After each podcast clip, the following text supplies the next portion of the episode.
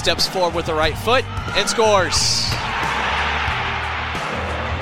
A dagger to Nashville S C's heart, deep in the heart of Texas. After exceeding expectations in their first two matches, the boys in gold came back down to earth Saturday night on the slippery Texas turf. Thanks to iHeartRadio for that clip from Nashville S C's two nil loss to F C Dallas. This is Club and Country, the podcast of record for anyone who wants Nashville S C coverage from the two people who have covered the club longer than anyone in their respective disciplines. I'm Nashville S C radio voice Wes Bowling. And I am Tim Sullivan, the proprietor of club country u s a dot com. Thank you for listening. Club and Country, sponsored by M L Rose. Two late F C Dallas goals gave them their first win this season, and it came at Nashville's expense, Nashville's first loss this year. A match, Tim, that the boys in gold just never really looked likely to win. They definitely didn't look very likely to win it, but for a, a long stretch of the game, they didn't also look like they were likely to lose it. Uh, the fact that by the end it, it was a multi-goal defeat tells you that uh, somewhere around the eighty-second minute, things went sideways for Nashville S C. And that doesn't provide great feelings, because when you feel like you are doing enough to earn the draw and then you lose by two goals, uh, survey says it is not good. You heard it here first, guys. Tim just used the word. No, wait, Tim just used the word feelings twice Ooh. in the same sentence. Feeling. Are you, are you developing a heart? Uh, I'm Yeah, I'm melting my robotic heart. Uh, yeah. Toss that feelings ball my way, sir.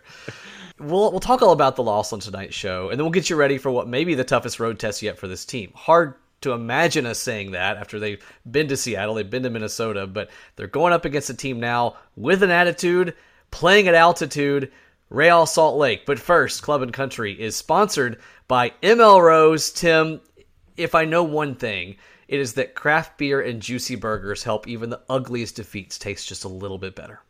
Yeah, I've, I've traditionally found one to seven craft beers to be a very good sports sadness solution.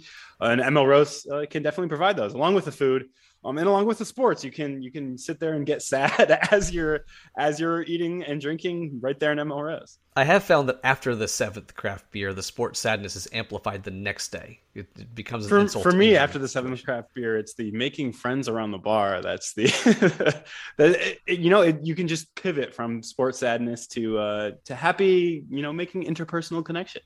Friends in low places, as Garth Brooks sang. uh, M L Rose really does represent everything that we try to represent on this show. Enjoyment.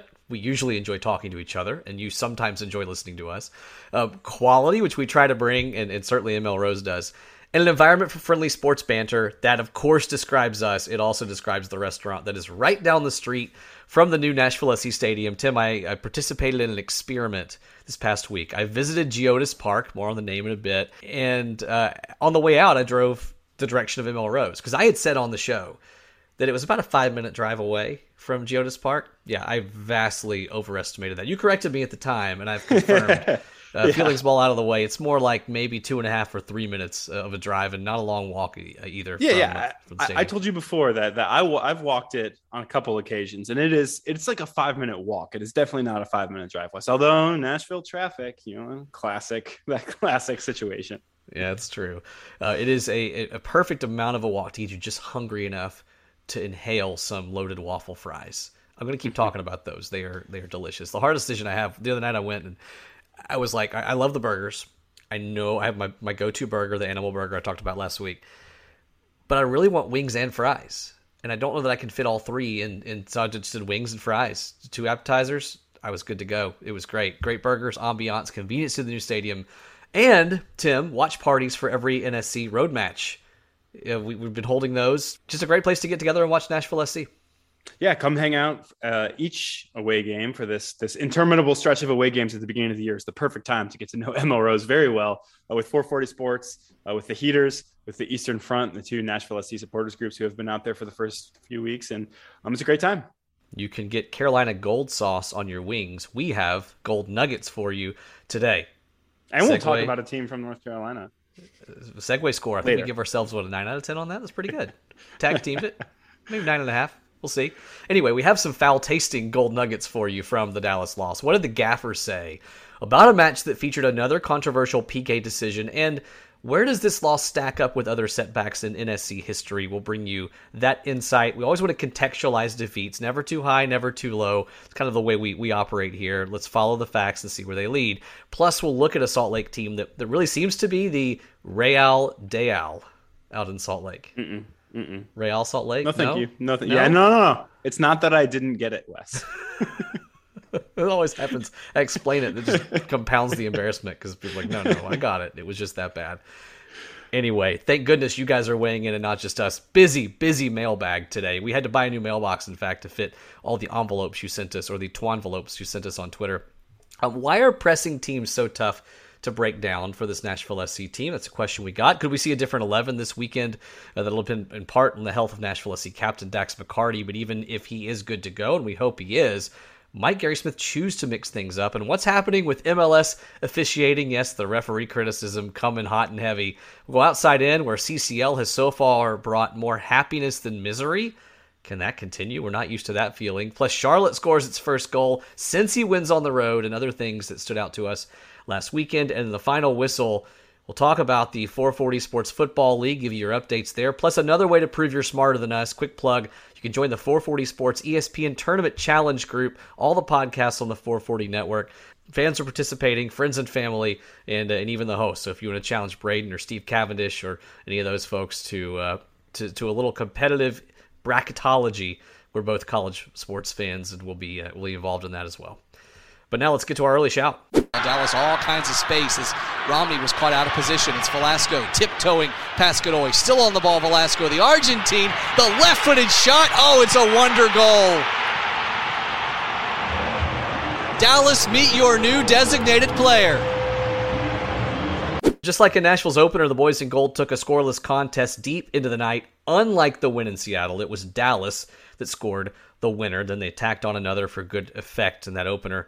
Came from a Franco Franco Hara penalty kick in the eighty-fifth minute, and then debut D P Alan Velasco came into the match late, scampered through the Nashville defense, and added an insurance goal two minutes later. That's the goal you just heard, courtesy of iHeartRadio. Tim, we knew this road trip would probably include a stinker or two. When you go away from home eight straight times to start the year, that's bound to happen, and this loss definitely falls in that category. Yeah, for, first of all, happy Saint Patrick's Day to my fellow Irishman, Frank O'Hara. Uh, Thanks for catching that. Yeah. uh, the, the, the fact that Dallas already looks quite a bit better than last year's Dallas team, it does take the sting off a little bit, but there's no question that if you said Nashville's going to go one, one and one in these first three games, that, that F C Dallas was, was the team that you would say, okay, that, that's not the loss right there. Um, it, it doesn't necessarily, you know, mean that there's something fundamentally wrong. But it's a team that you look at and say, okay, here's what they did last year. They sold a twenty million dollars striker. You got to be able to do something and be able to go in there and get a result. And, um, you know, the fact that Nashville S C kind of got some bonus points in the first game of the of the road trip takes that sting off quite a bit as well. But it's something that there'll there'll be a little bit of introspective thinking in from Gary Smith and his team.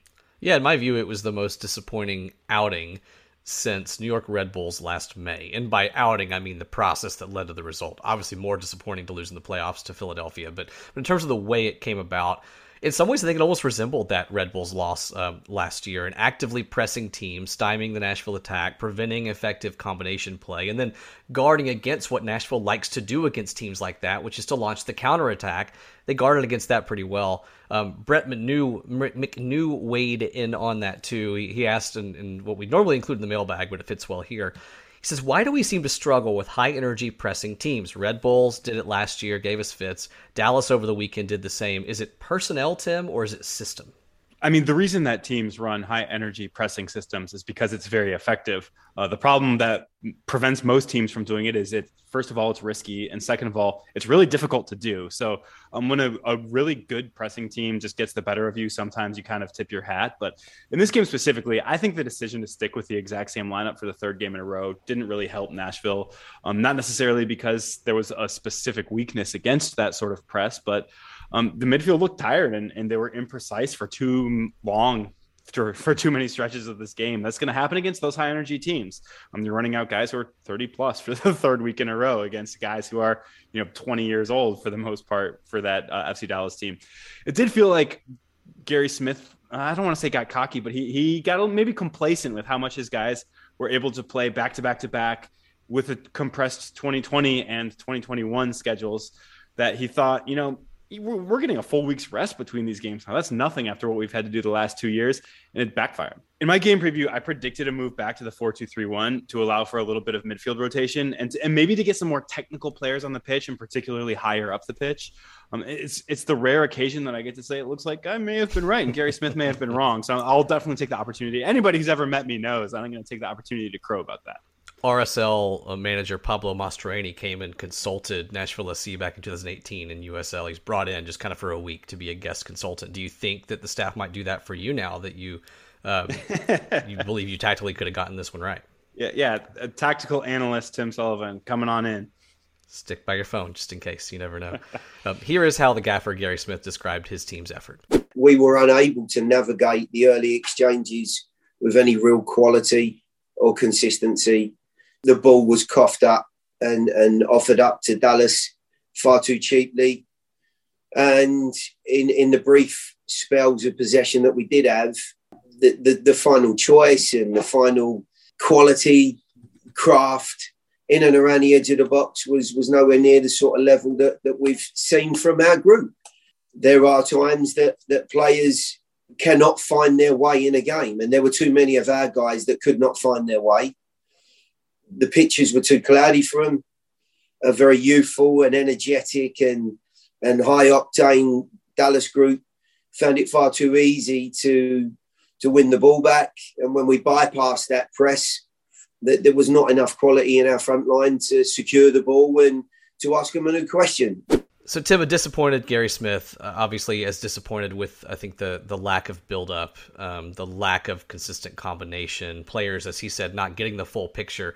Then he was even with the result. I mean, he'll he'll he'll take a one nothing defeat and be pretty dang unhappy about it. But if the signs are there that the team was cohesive, he'll deal with it. I don't think that was a, that was what happened this past uh, this past Saturday night. Is there anything though that should worry him moving forward, or was this just exhibit A of how hard it can be to win on the road in this league against a team that is coming after you? I think the one thing that I that I hinted at a second ago is is going to be the important lesson learned. Maybe it's Nashville isn't going to get any younger, uh, and there's going to have to be a little bit more rotation than you might think, even with that less compressed schedule. But like you mentioned, it is hard to win on the road in this league. It's not easy, and Nashville's got to do a lot more of that before there's any chance to get consistent home games. So even if it's hard to win on the road in this league, they're going to have to go out and, and find a way to do it, or at least find a way to kind of minimize some of the losses. So simply dismissing that as a, as a factor would, would be foolish as well, I guess. There was controversy again. Uh, last week, it was a P K not given to Nashville.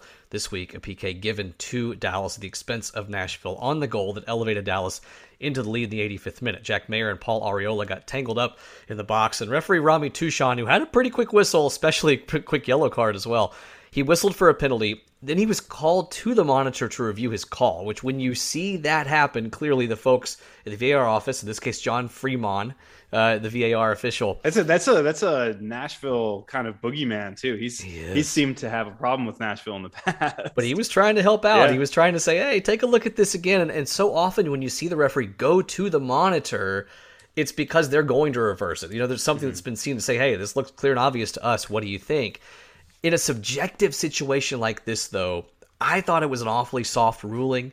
Um, Rami Tushan thought it was a penalty, did not think his own error was clear and obvious. What do you think? Do you agree? It was close enough that a V A R check isn't going to overturn it for me. Um, this this isn't a situation like the Minnesota game where the on-field official and, and the V A R were they were just not up to the standard of of refereeing in this league, and there's no two ways about that. This was one where where the call on the field was going to stand no matter what, which obviously is kind of that that American football feeling where it's like, okay, this is one that maybe we feel like goes the other way, but but there there isn't going to be that clear and obvious standard. Arriola was going down before Maher came close to him, let alone touched him. Um, but, you know, Maher did ultimately, when when Arriola kind of started leaning and slowed down, Maher did run over him. So there wasn't going to be that clear and obvious standard. It's frustrating for Nashville more because they've had much more obvious fouls not go their way, including that penalty kick in Minnesota that you mentioned. This one wasn't particularly egregious. And, and you know, by some standards, I think you could say it wasn't even necessarily wrong. But the fact that Nashville feels like it's it's been pretty aggrieved already over three weeks is, is something that definitely makes it hurt a little bit more. It reminded me a little bit of the last Jack Maher penalty, the one at home against Orlando last year, where there was mm-hmm. enough mm-hmm. contact that the referee can say it and you can't really argue it.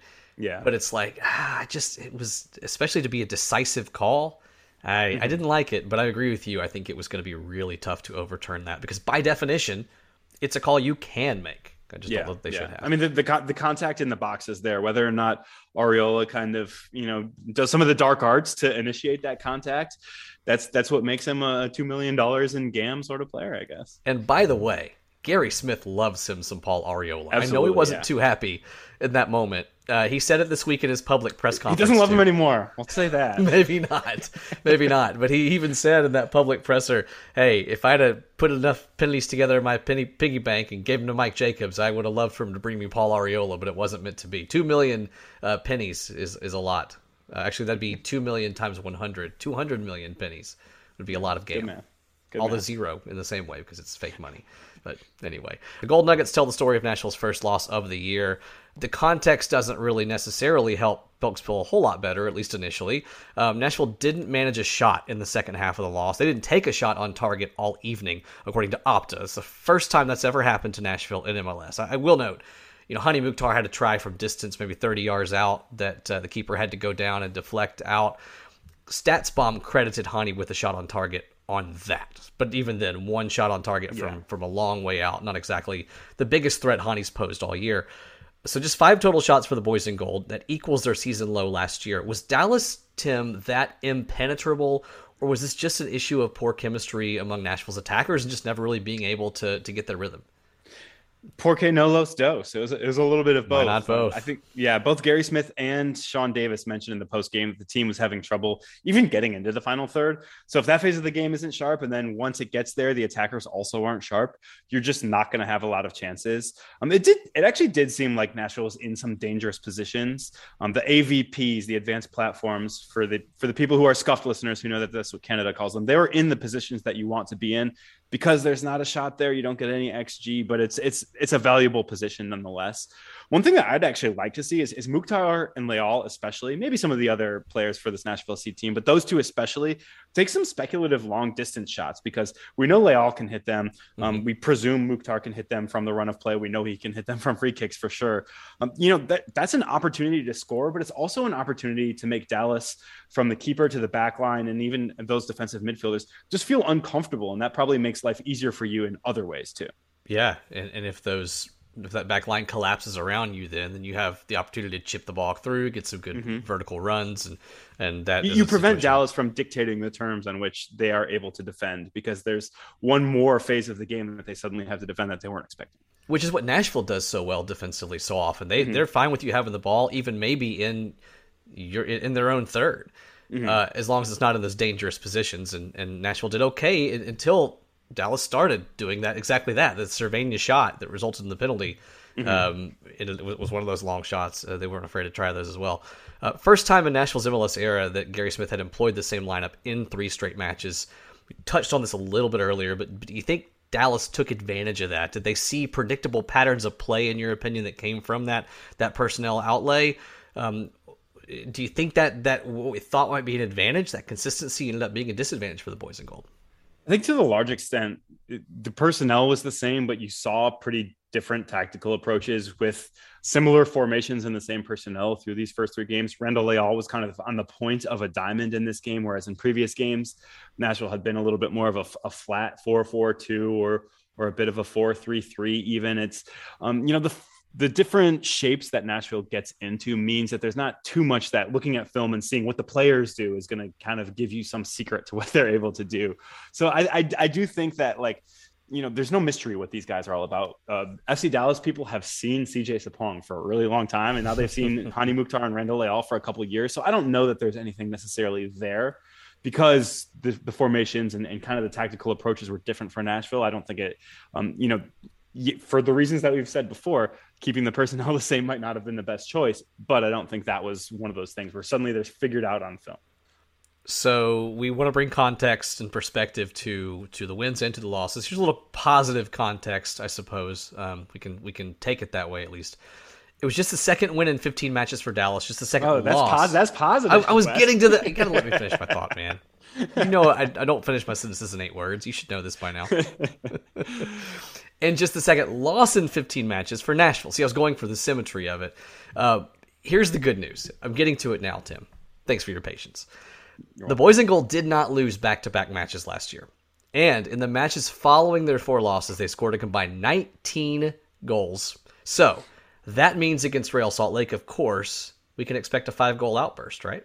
Yeah, that's correct. That's it. Um, and the only the only reason that that wouldn't happen is unless Brett, Brett Jacobs brought the nuclear codes, the Nashville nuclear codes with him when he jo- joined Pablo Mastroeni's staff from Nashville this offseason. You know, the science dictates, uh, you know, I'm a big numbers guy, and Um, the one thing that you can do with the numbers is guarantee, make guarantees for the next game. And, uh, you know, you, when you look at what this R S L team is is walking into uh, against a Nashville team that, uh, it says here, they they held Nashville scoreless last year oh, at, at Rio Tinto. Hmm, we'll have to we'll have to continue. We'll have to continue investigating and, and, and breaking through these stats. We'll look deeper into it. Nonetheless, we, we can see that Nashville has been a resilient group. Part of that has been the opponents they faced in some of those bounce back games, Inter Miami, mm-hmm. Cincinnati, Chicago Fire, et cetera. However, good news for the boys in gold that they don't seem to stay down very long. I mean, you've referenced some familiarity between these two staffs. More on that in just a second. But first, let's learn a little bit about R S L on the field. They are unbeaten. They're second in the Western Conference table after shocking New England Saturday. Tim, did you see these these highlights? Did you watch any of this match in New England? I only saw the highlights. Usually, as as you know, and I think probably most listeners do, I go I will watch every single M L S game this season. I have not had the chance yet to go back and watch this entire game, but the highlights are nuts. Oh, they're insane and beautiful, and and they're matched only by the craziness of what happened on the pitch. New England went up two nil. Josie Altidore scored his first goal as a Rev in the sixty-second minute. And you're thinking New England at home in the snow, two nothing, pack it in, right? Mm-hmm. R S L scored three times in the final twelve minutes plus stoppage. They got the three points. And uh, Carlos Heel had a classic rant after the match. We won't play it for you here. I couldn't figure out a way to pull it because it was on local T V. It wasn't on the, the typical server we use. Uh, let's just say that that anybody who advocates for um, for M L S to join the normal European schedule, I think maybe there are some who wouldn't want to play in American winters. Uh, I think I, that's fair to say. I suspect, based on the context, that Carlos Hill is one of them. I think he might be. Go listen to it if you get a chance. Uh, back to this R S L team, though. They get the three two win in New England. That followed up a one to one over Seattle that had to be cathartic because Seattle had taken their best player this offseason, Albert Rusnak. Maybe the most impressive back-to-back results for any team in the league this year. Yeah, this is a team that's not it's not going to win any awards for sexiness of style or or even the way that its roster is built, honestly, especially now that they no longer have Albert Rusnak, but they're able to go out and do a job. And that's something that hopefully Nashville S C fans can appreciate. Um, whether this R S L team can do that consistently, Um, you know, versus we're seeing good results on a small sample size. Both New England and Seattle are still in CONCACAF Champions League. And, you know, as as per my suggestion over the past couple of weeks, should focus on CONCACAF Champions League as long as they're in it. Yep. Um, we'll check back later in, in terms of how serious this R S L team is going to be from wire to wire. But when you're at looking at what they've done so far, you couldn't ask for a much better start. Yeah, and even more impressive, they've done it without several starters. Their keeper, mm-hmm. David Ochoa, hasn't played yet this year. He was injured in the last preseason match. Uh, striker Rubio Rubin hasn't played. Fullback Aaron Herrera, who's a building block for them along the flank.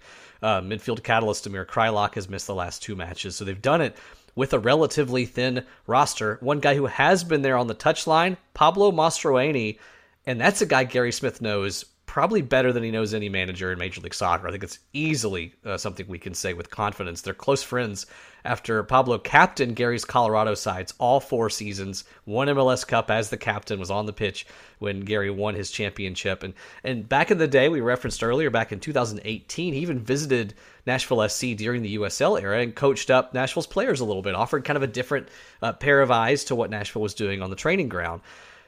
So, Tim, the obvious question then is what famili- what what advantage that familiarity might play toward either team in this contest, or does it kind of just cancel each other out? I, th- I think a lot of the things that Mastroeni does are, are similar to the ones that Gary Smith does. Um, there's no secret sauce for, for either of these managers. You yeah. pretty much know what they're going to do. As, as I mentioned, Gary might tinker with exactly what he's going to do in terms of how they want to build out, how they want to create their scoring chances. But you basically know what you're going to get. Um, what you're also going to get is, is a team that is well drilled in what they're supposed to be doing in those situations. And that's where this Nashville S C team has been so successful in the past two years and the, and the beginning of this season.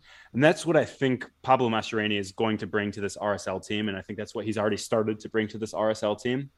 they are the sort of coaches that are, you know what we're doing, but we're going to do it so well that you can't stop us. Nashville or or, to, or you or or we'll do a very good job stopping you. That's the, the better way to go about it. Yeah, and that is what happened between these two teams last year.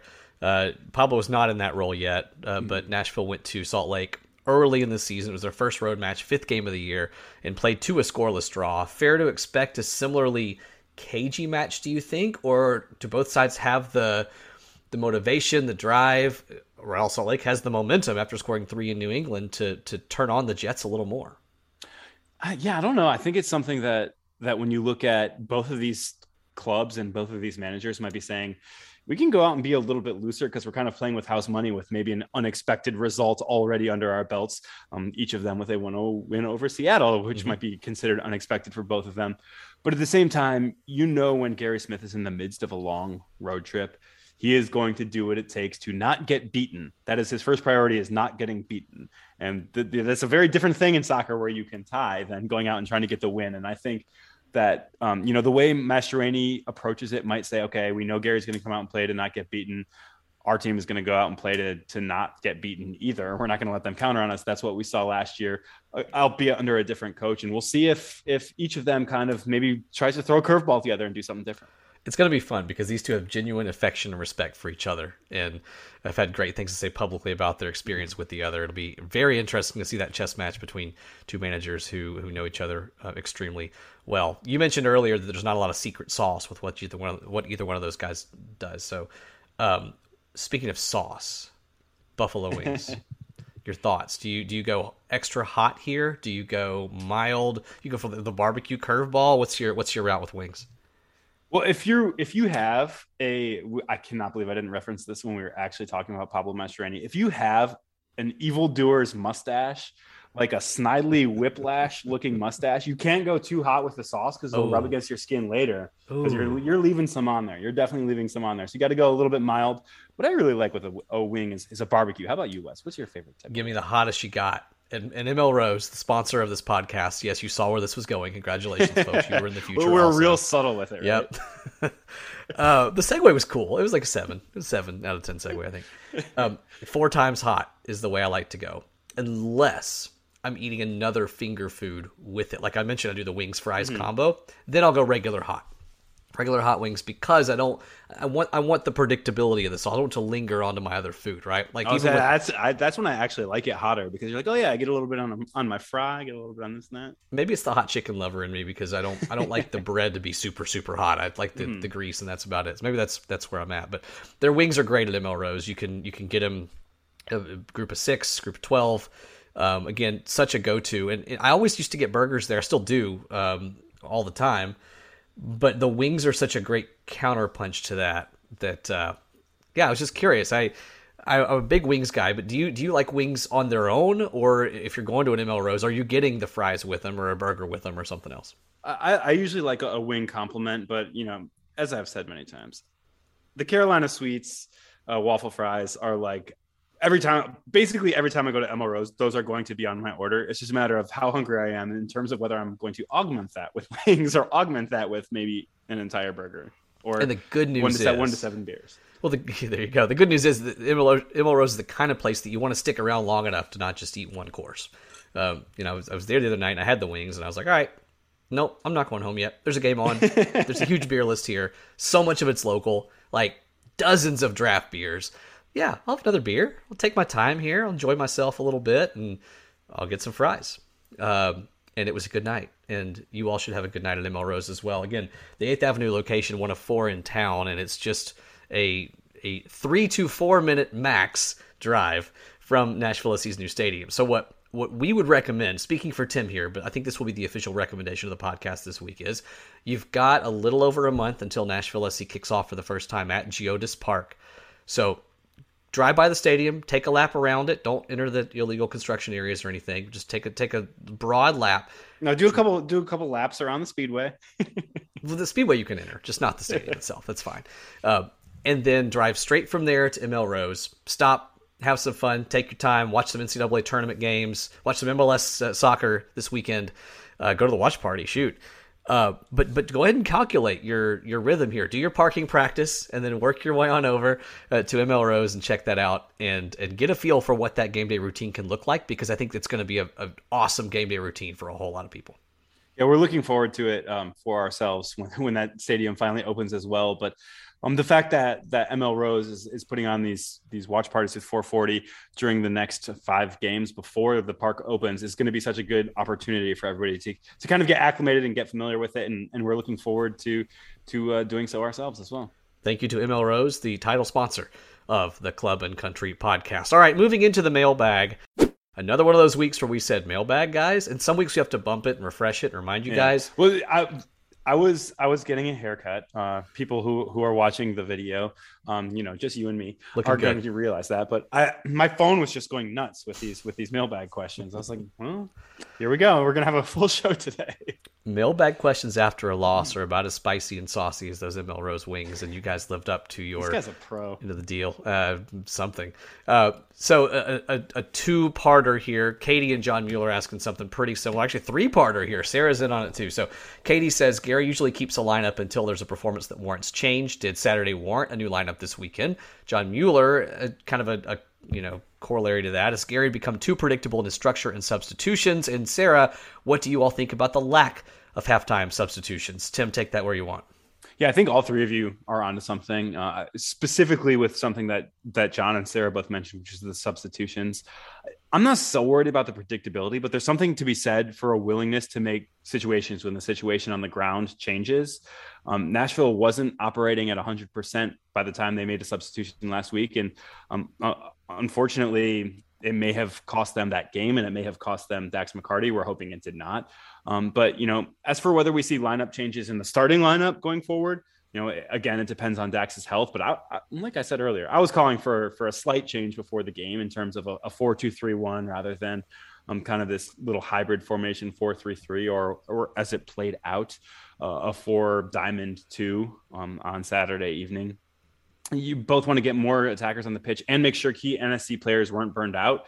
So there are, you know, ways that you can adjust without kind of throwing the baby out with the bathwater. And I think that's what Gary Smith would always prefer to do when he's making changes. And I think that's what makes the most sense. This was not a catastrophic performance, even though it feels with it from the, from the final scoreline. It was enough that there should be changes, but not enough that you need to kind of completely uh, alter what the philosophy is. I think that's completely reasonable, and, and we do send our best to Dax McCarty. He went down just before halftime with a, an injury. It looked like it was to his knee. He continued after a brief break through halftime, and we won. I wondered if he was going to be taken out, and I can only imagine the conversation was, I'm the freaking captain. You're not pulling me out of this game. I am sure that he was offered the opportunity and that it wasn't a situation where the, you know, the staff was pushing him out there.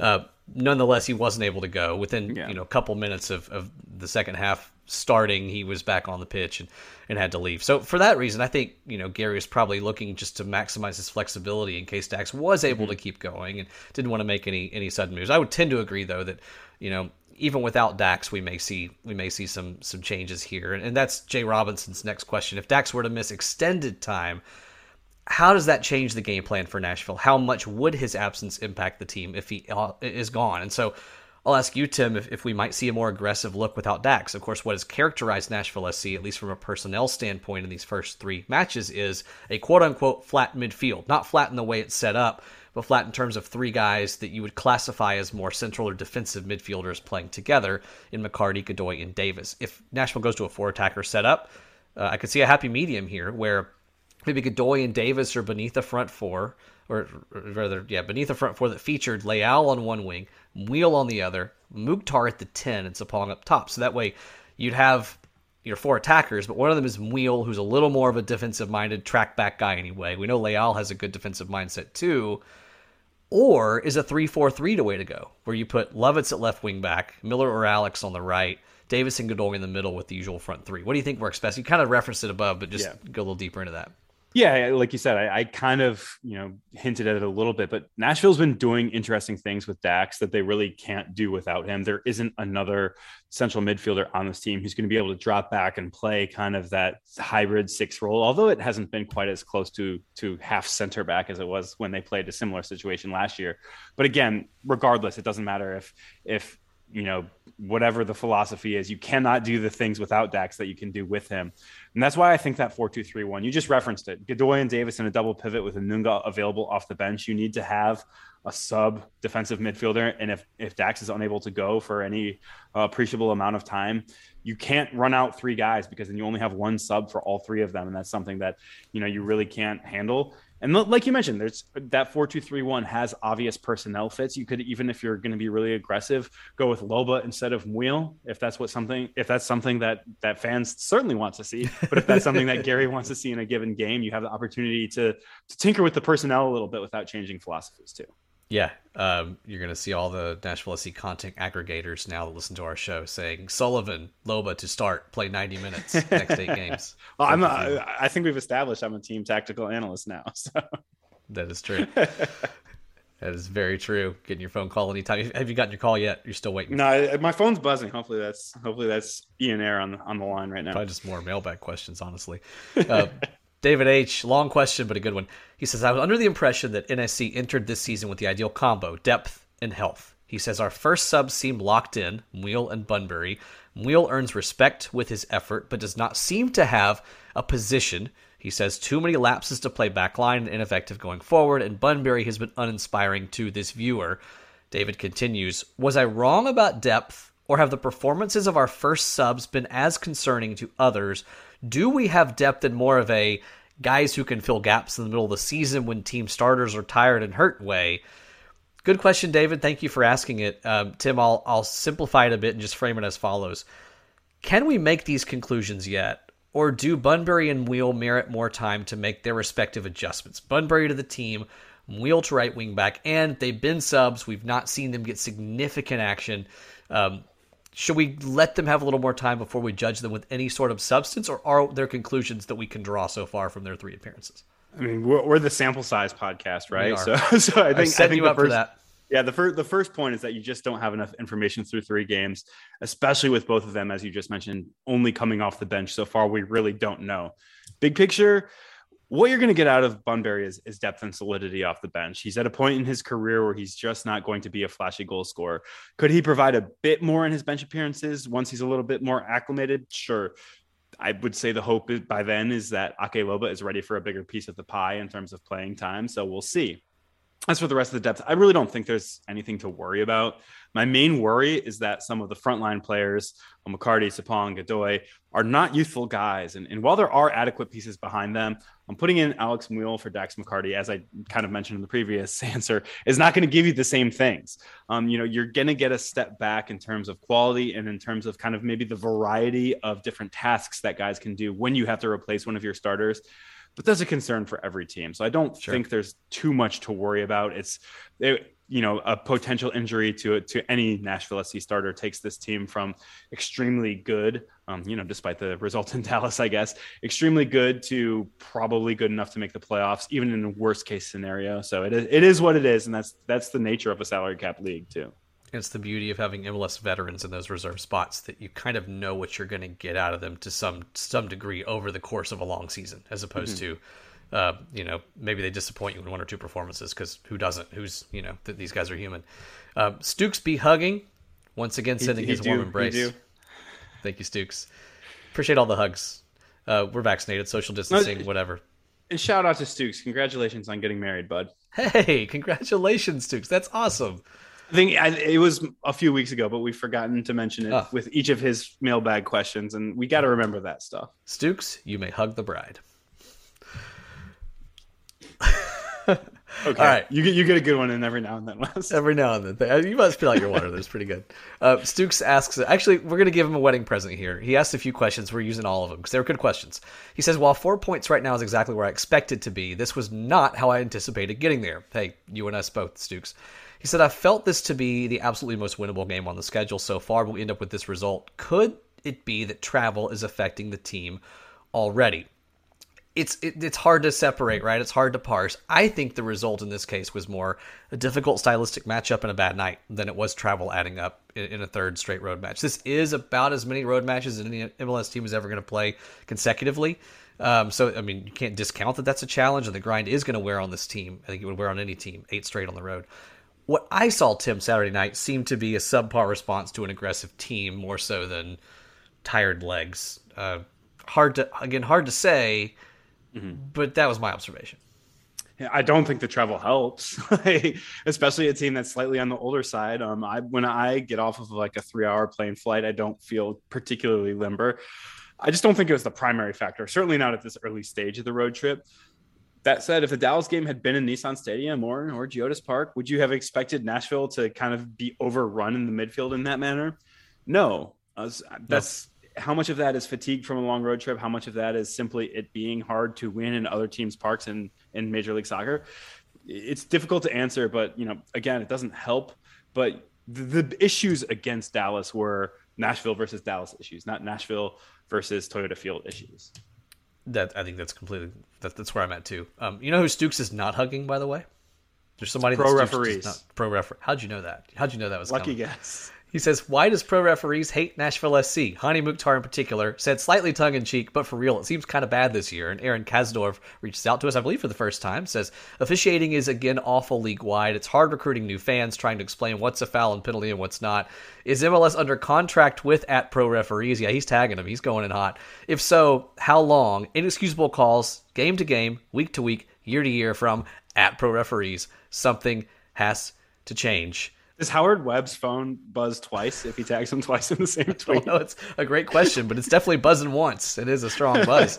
Um, I will give an assist to Jay Robinson. What I love is these mailbags questions kind of create their own ecosystem of conversation sometimes on Twitter. And he responded to this, Jay Robinson did, and says, per Football Ref, which is my number one website for prep, by the way, for broadcasts, Hani got two point seven calls per ninety last year. This year it's one point seven five per ninety. So the stats will tell us after three matches he's not getting as many calls. There are a million variables that can affect that. Is there an officiating issue, and is Nashville S C the victim of it so far this year? Really quickly, shout out to my homie Sample Size yet again. I wouldn't read too much into into three games worth of, of how many fouls per ninety he's receiving. But um, in a bigger picture, I wouldn't necessarily damn the organization either. Um, the official U S S F and Canada Soccer sanctioning body for officials uh, is not out here putting bad officials on the field because they want to. Uh, if they are, if you know, if you accept that they are, which at, at times I think is kind of inarguable to be fair, but yeah, it's not because they're ignoring talented officials who just can't get that assignment. It's because there aren't that many people interested in becoming officials. And um, you know, the fact that we're answering mailbag questions about how bad they are might be one of those reasons. But hey, um, you know, that said, I think I do think pro owes a little bit more transparency to the media and the public than it gives. When it blows a call, you kind of hear that, um, you know, it will slip in a Gary Smith press conference, for example, that, that you know, hey, they they came back and said that was not correct. Um, you hear a coach every once in a while. I, don't, I actually don't know that Gary has said it specifically, but you'll hear a coach mention that every once in a while. Uh, but pro has a responsibility to the media to answer questions about missed calls. We have a, a so uh, a process. I'm the president of North American Soccer Reporters. We have a process by which a single reporter from each match has the responsibility of asking officials about controversial calls in the game.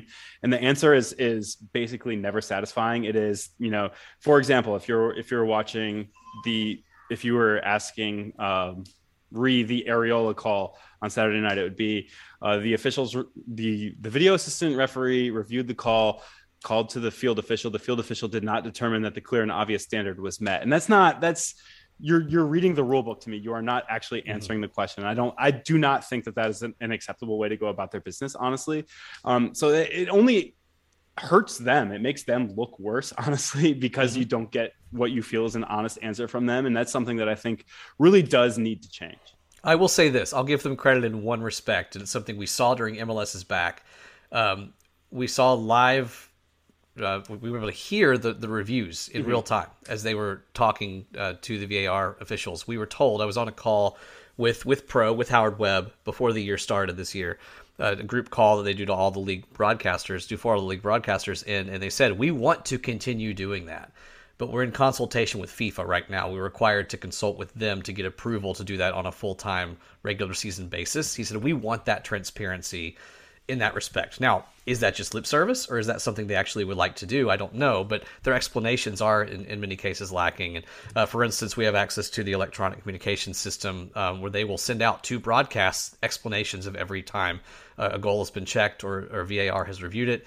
uh, a la Tim's comments a minute ago, what we heard from this penalty kick was there was an on-field review of the penalty kick, and the decision was to award the penalty kick to Dallas.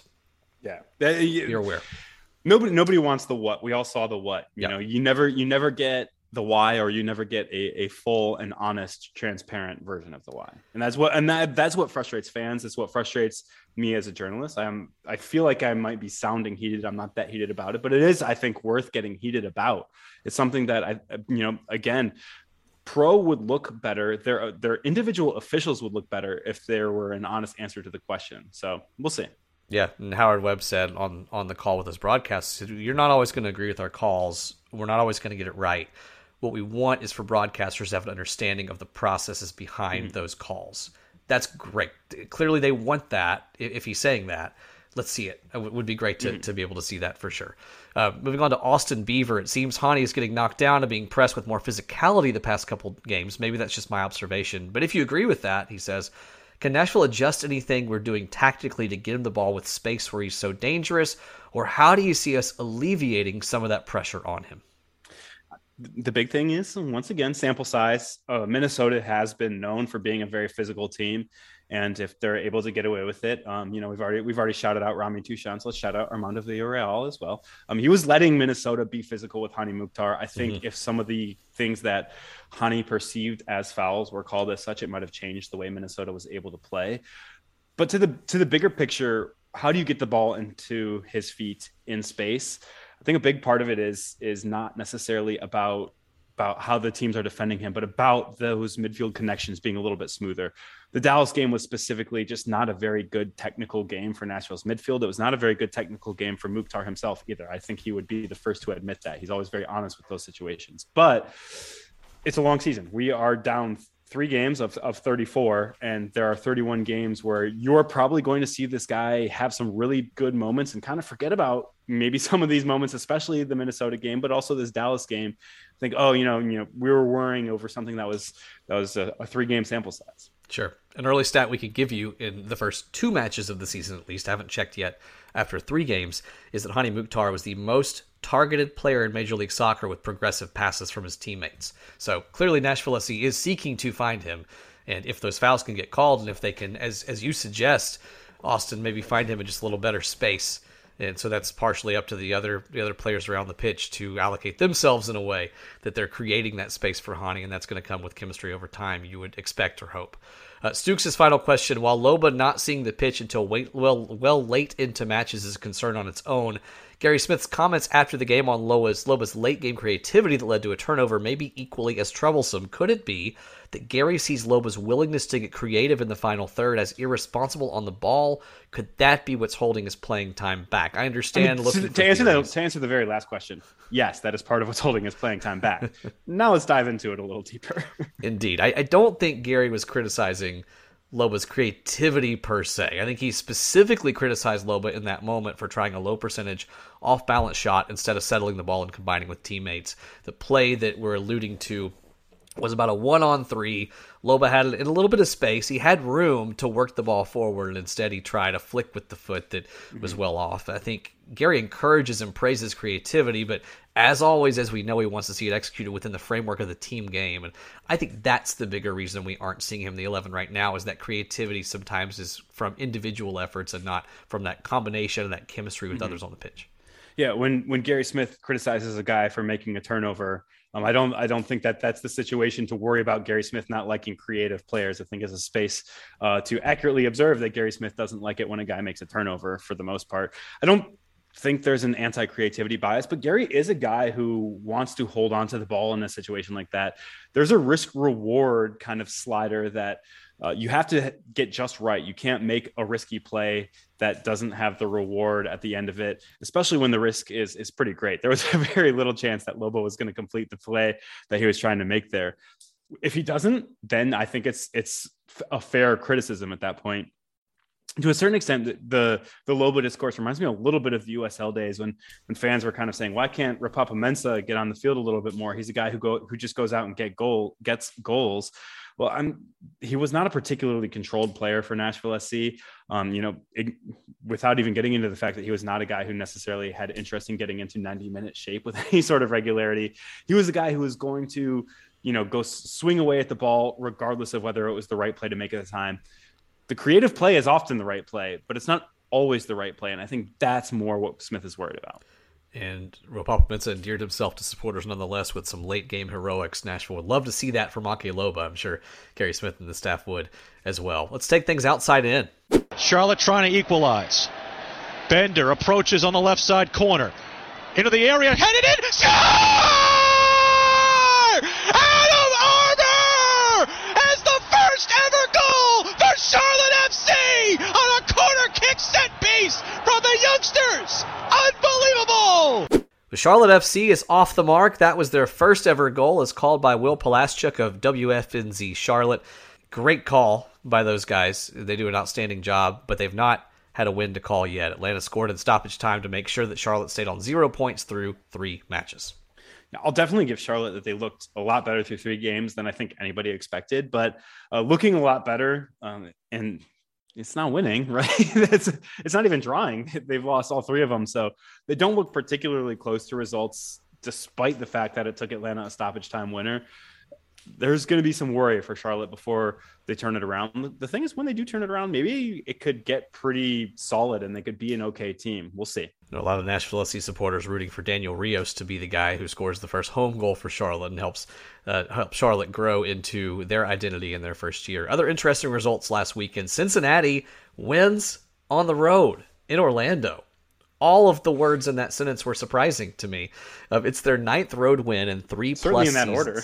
Yeah, exactly. That order is, it's, uh, I think you could have made some money if you if you bet that. Um, it's their ninth road win in three plus seasons in M L S. So for perspective, by comparison, Nashville also has nine in their history and, of course, one fewer season of action. But Cincy, Brandon Vasquez, the legendary former boy in gold for five minutes, uh, lit it up. And, I mean, good for Cincy after a pretty dismal first two games. Yeah, this is a team that is, is still not going to be very good. I, it, like like we're kind of saying, don't worry about Nashville S C with, with a dropped game at F C Dallas. I think we could say, don't worry about F C Cincinnati with a win over Orlando. Uh, that, you know, a blind squirrel finds a nut, I guess, every once in a while. But they're not going to be quite the incompetent team that they were over the first three years of their existence. They kind of have some smart people in place now, um, especially Pat Noonan is a guy who I think is is maybe not going to go out and win a ton of games, but they're going to look a lot less disheveled, I think. And bringing in good, either established or promising domestic players and not trying mm-hmm. to to shoot for the moon or bring up U S L guys like they did in that first year. Uh, Seattle earned its uh, first points of the year. The three two comeback win at home against L A Galaxy, another noteworthy game, really exciting as L A went up early in that one. Tim, what was your favorite match of the weekend? Yeah, it, it was that Seattle game. I was I was watching it in my bedroom folding laundry. It was a very exciting time. But um, that mid-afternoon slot can be a super fun one. And that game really lived up to its billing. I, I know L A Galaxy always gets billing and then they slump hard and miss the playoffs. But um, at least early in the year, they feel like a superpower. And Seattle always feels like a superpower, and they generally live up to that. If you have more games like that, You, if you can put that product on national television, M L S is going to win the hearts and minds of the public. And that's obviously something that they've not always had an easy time doing. And, and you've got to get your best teams on national television. And that was, at least at this phase of the season, we'll see how the Galaxy turns out, but at least at this phase of the season, exactly what you got. Can the hearts and minds of M L S supporters finally warm up to C C L? The stone cold heartbreak every year. Maybe things are different this year, he said, in his abusive relationship with sports fandom. From C C L misery to C C L history, though, who knows? All four M L S teams are within shouting distance of the semis playing this week. You got N Y C F C up three one, heading down to Guatemala to take on Comunicaciones. New England and Seattle both just punked Mexican teams. three nil over Pumas and León, respectively. Montreal lost in, at Azteca, but only one nil. I think they probably would have taken a one nil loss at Azteca. Yeah, and it's not a lot of people losing at Azteca, right? Yeah, I'd say so. Uh, and so they have the home, a home match now to close off against Cruz Azul. Tim, I think we'd agree that Montreal still would be the underdog. It's mm-hmm. going to be a tough mm-hmm. a tough lift against Cruz Azul. Of the other three, do you think New England and Seattle are going to give up those three nil leads on the road? Do you think N Y C falls to Comunicaciones? Are any of them going to break our hearts? Or are we looking at three M L S semifinalists?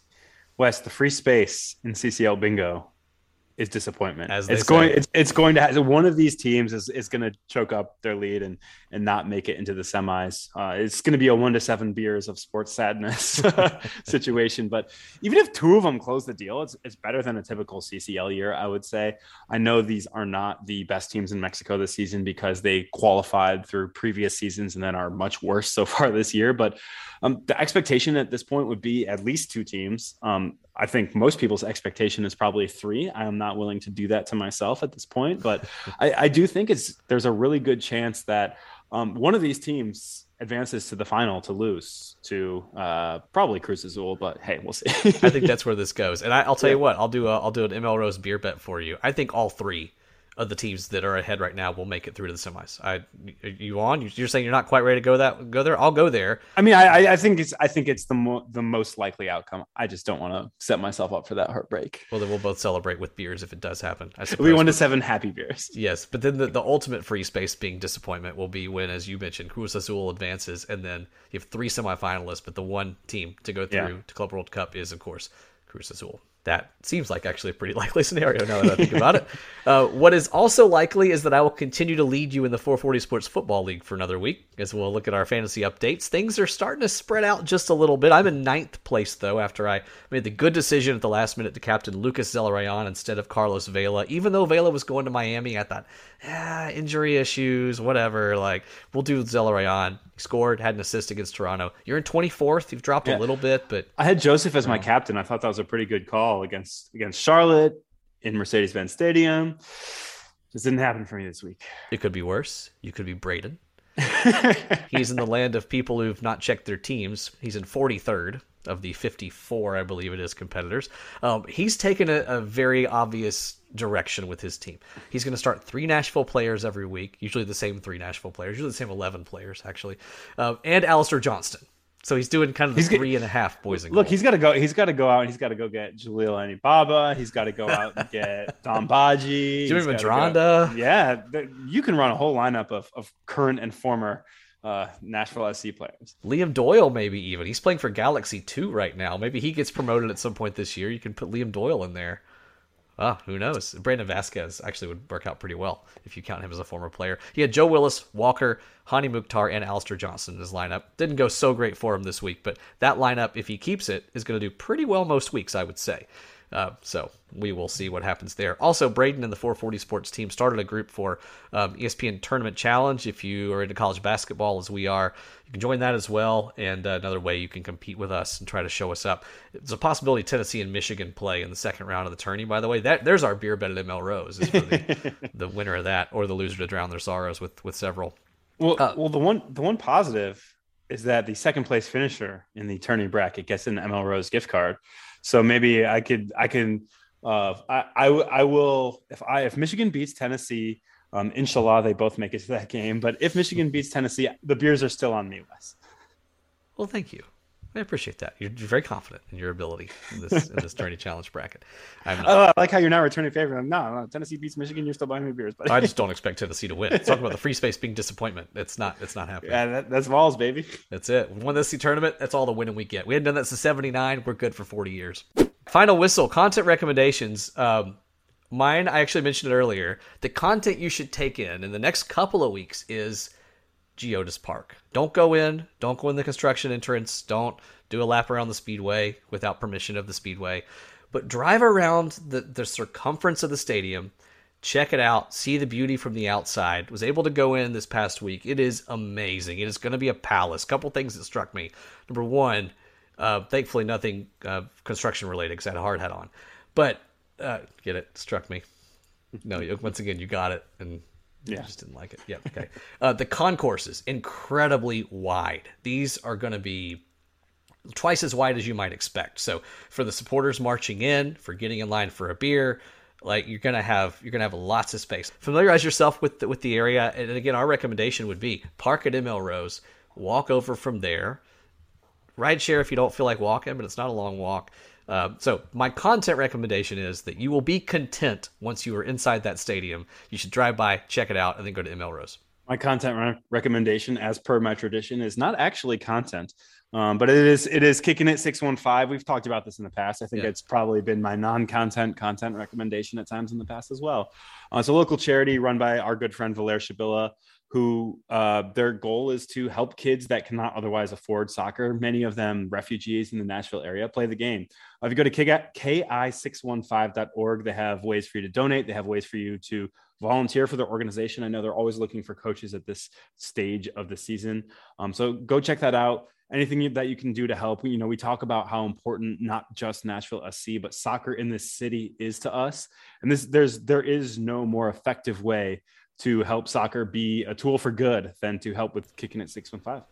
Yeah, we we love talking results and, and all that stuff, and, and personnel and mailbag questions. But the reason to get involved in this community is for the community itself, for the community of Nashville and the individual people within it. Valer is one of the best people I know. He's a tremendous guy, doing awesome work.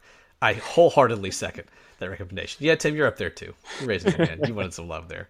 Stukes be hugging. He'll give you an embrace, even if I won't. Thanks for listening. Thanks to M L Rose for the sponsorship again. Drop by, watch parties. Saturday night, eight thirty kickoff. So get there early. Go ahead and have your dinner. Get that in. Get your your, your cheering fuel in uh, in liquid and solid form, and get ready for eight thirty p.m. kickoff between Nashville and R S L at M L Rose. Thanks to Moon Taxi for the music. Thanks to iHeartRadio for the highlights. Guys, hop on and give us a rating on Apple Podcasts. A few of you have done so here lately. Very few of them have been one stars, so thank you for that. And uh, we appreciate you listening, but also make sure you're recommending this to your friends. Subscribe, and that helps other people find this podcast, as the soccer community is really, you know, enjoying a crescendo leading up to May first. It's growing. Our numbers are growing, and we want that to be reflected in the ratings as well, so that more soccer fans can find us and be part of this discussion. Thanks to the four forty Sports Network for giving us microphones. Tim, have a great week. Best of health and worst of luck to Michigan in the N C double A tournament, and we'll talk to you soon.